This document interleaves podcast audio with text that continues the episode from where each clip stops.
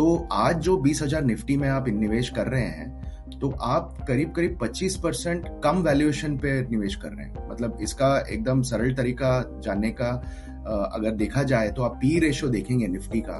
2021 में 30 का P ratio था तो महँगा था निफ्टी राइट आज बीस हज़ार क्रॉस करने के बावजूद निफ्टी का जो पी रेशो और इक्कीस बाईस है। सभी को नमस्कार, मैं अवनी राजा और आप देख रहे हैं इन्वेस्ट स्मार्ट एक ऐसा शो जहाँ हम आपके पैसे, आपकी बचत और आपके निवेश से संबंधित सभी चीज़ों के बारे में बात करते हैं।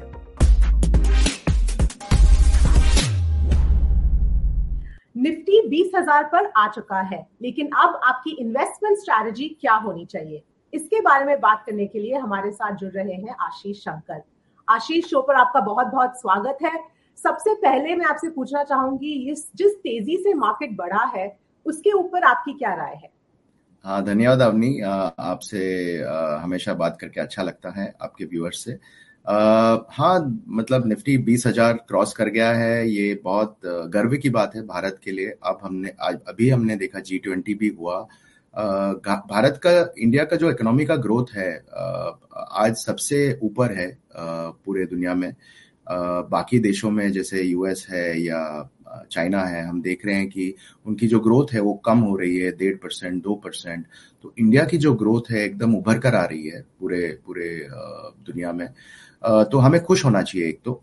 दूसर, दूसरा अगर अगर अगर आप हिस्ट्री देखें निफ्टी का पिछले बार 2021 में हमने देखा था कि निफ्टी 18,500 पॉइंट पे पिक आउट हुआ था राइट अब अब हम देख रहे हैं कि निफ्टी बीस हज़ार क्रॉस कर गया है। पर क्या होता है कि आपका जो निफ्टी का जो भाव है, वो डिटरमाइन होता है जो अंडरलाइन जो कंपनीज़ है निफ्टी में, उन, उनके जो प्रॉफिट्स है, उससे डिटरमाइन होता है, राइट? तो जो कंपनीज़ के जो प्रॉफिट्स हैं, वो करीब करीब तीस प्रतिशत से बढ़े हैं पिछले दो साल में। तो आज जो बीस हज़ार निफ्टी में आप निवेश कर रहे हैं तो आप करीब करीब 25 परसेंट कम वैल्यूएशन पे निवेश कर रहे हैं। मतलब इसका एकदम सरल तरीका जानने का अगर देखा जाए तो आप पी रेशो देखेंगे निफ्टी का। 2021 में 30 का पी रेशो था। तो महँगा था निफ्टी राइट आज बीस हज़ार क्रॉस करने के बावजूद निफ्टी का जो पी रेशियो और 21 बाईस है। तो एक्चुअली हम्म। मुझे इतनी इतना कंसर्न नहीं है। जो भी निवेश करना चाहते हैं जाके निवेश कर सकते हैं। आगे की जो ग्रोथ जर्नी है इंडिया की वो बहुत अच्छी लग रही है। बट हाँ मॉड जो रिटर्न जो आए हैं पिछले तीन साल में पैंडेमिक के बाद कोविड के बाद वो जो रिटर्न्स आए हैं उसका जो एक्सपेक्टेशन है आगे जाके वो थोड़ा सा मॉडरेट करना ज़रूरी है। आई I मीन mean, अगर आपने 20 परसेंट बाईस परसेंट बना लिया है पोर्टफोलियो पे तो आगे जाके मेरे हिसाब से 13 से 15 परसेंट का एक्सपेक्टेशन अगर रखें तो कोई डिसअपॉइंटमेंट नहीं होगी। जी बिल्कुल। तो अगर हम स्मॉल और मिड कैप सेक्टर्स की बात करें तो क्या फंडामेंटल्स को देखकर ये रैली जायज़ है? हाँ अगर आप देखें स्मॉल एंड मिड कैप पिछले तीन महीने में काफ़ी बड़े हैं। पर अगर आप कंपनीज़ देखें तो इन सबके जो प्रॉफिट ग्रोथ हैं या आरओई जिससे हम मेजर करते हैं कि आप कैपिटल लगाते एक रुपए का तो आपका आउटपुट कितना आता है, वो सारे जो पैरामीटर्स हैं, वो बहुत अच्छे हो गए मतलब मैंने पिछले दस साल में इतने अच्छे फंडामेंटल्स देखे नहीं है अपनी मिड और स्मॉल कैप में। तो हालाँकि भाव थोड़ा आगे भाग गए हैं बट मैं हमेशा बोलता हूँ अगर आप बुल मार्केट में हैं और पाँच छह साल सात साल की अगर तेज़ी है तो अक्सर ये होता है कि कभी कभी क्या है भाव थोड़े आगे भाग जाते हैं प्रॉफिट से और कभी प्रॉफिट आगे होते हैं। तो ये ये चलता रहेगा cat and mouse game profits और भाव का कैचअप का पर मेरे हिसाब से इतनी चिंतादायक चीज़ नहीं है। जो भी इन्वेस्टेड हैं, वो इन्वेस्टेड रहें। पर यही यही आप डिसाइड कर लें, देख लें आपके पोर्टफोलियो क्योंकि जो कंपनीज़ जो आपके पोर्टफोलियो में है वो अच्छे कंपनीज़ हैं। क्योंकि क्या होता है, कई बार जब मार्केट तेज़ी से ऊपर जाता है तो बहुत सारे सारे कंपनीज़ जो अच्छे कंपनीज़ हैं, खराब कंपनीज़ हैं, खराब माने फंडामेंटल्स के हिसाब से, सारे कंपनीज़ अच्छे करते हैं राइट बट जब करेक्शन आता है तो जो खराब कंपनीज़ हैं फंडामेंटल्स के हिसाब से, वो जब करेक्ट होते हैं, फिर उनके भाव वापस नहीं आते हैं। तो आपको ये निश्चित करना है कि आपके पोर्टफोलियो में जो कंपनीज़ है क्वालिटी वाइज अच्छे कंपनीज़ हैं या फिर बेस्ट ये होगा कि आपके जो इंडिविजुअल निवेशक हैं वो म्यूचुअल फंड्स के ज़रिए इन्वेस्ट करें ज़रिए इन्वेस्ट करें मार्केट्स में। जी जी। तो म्यूचुअल फंड इन्वेस्टर्स की अगर बात करें लॉन्ग टर्म निवेशक के लिए स्ट्रैटेजी क्या होनी चाहिए? क्या एसआईपी जारी रखें? चाहे वो स्मॉल मिड कैप फंड्स में क्यों ना हो? देखिए ज़्यादातर मैंने जो देखा है जो इंडिविजुअल निवेशक होते हैं इन्वेस्टर्स होते हैं वो अपने गोल्स के लिए प्लान करते हैं एसआईपी के थ्रू। ठीक है? कहीं बेटी की शादी के लिए या कभी आप, आपको घर खरीदना है तो आप एक पूंजी करना चाहते हैं जमा। तो इनके लिए जो आठ दस साल वाले जो गोल्स हैं, जो इन्वेस्ट कर रहे हैं स्मॉलर मिड कैप फंड्स में एसआईपी के ज़रिए, कोई कोई प्रॉब्लम नहीं है, आप कंटिन्यू कर सकते हैं।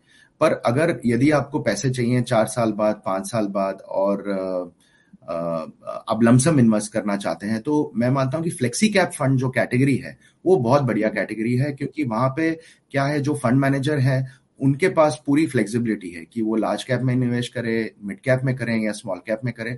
तो बाज़ार जिस हिसाब से चलता है वैल्यूएशंस को देखकर वो डिसाइड कर लेते हैं। तो ये जो डिसीज़न है, वो वो इन्वेस्टर को लेना नहीं पड़ता है। तो फ्लेक्सी कैप्स मेरे मेरे मेरे, मेरा मानना है कि बहुत बढ़िया कैटेगरी है आगे जाके इन्वेस्ट करने के लिए तो इसमें इंडिविजुअल इन्वेस्टर्स इन्वेस्ट कर सकते हैं। बाकी जो आपके जो एस चल रहे हैं स्मॉलर मिड कैप में जो लॉन्ग टर्म गोल्स के लिए आप प्लानिंग कर रहे हैं वहाँ पे कोई परेशानी नहीं है, आप कंटिन्यू कर सकते हैं।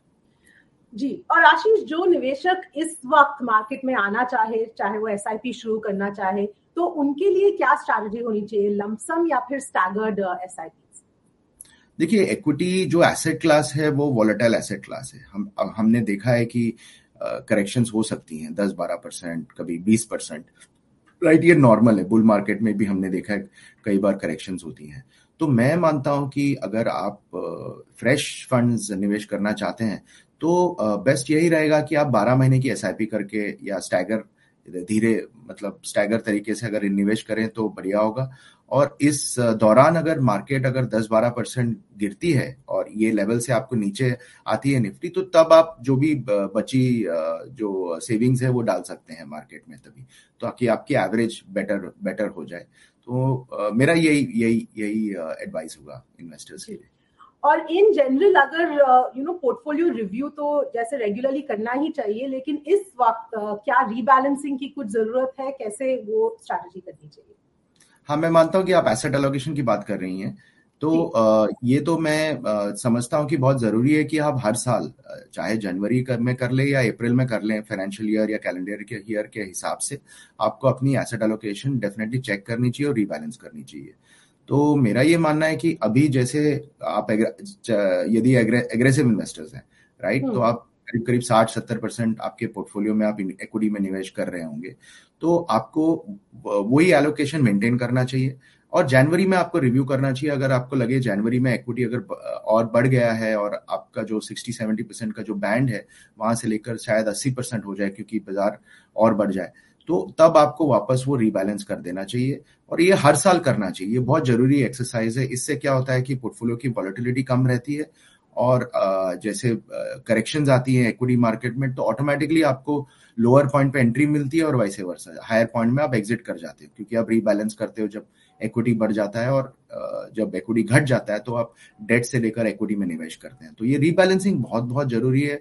अब नहीं, ये बहुत अच्छा पॉइंट है और ये सबको करना चाहिए साल में एक बार। जी, बिल्कुल। आशीष हमारे साथ जुड़ने के लिए और ये सारी जानकारी के लिए धन्यवाद। हमारे दर्शकों के लिए आज के लिए सिर्फ़ इतना ही। मिलेंगे अगले हफ़्ते।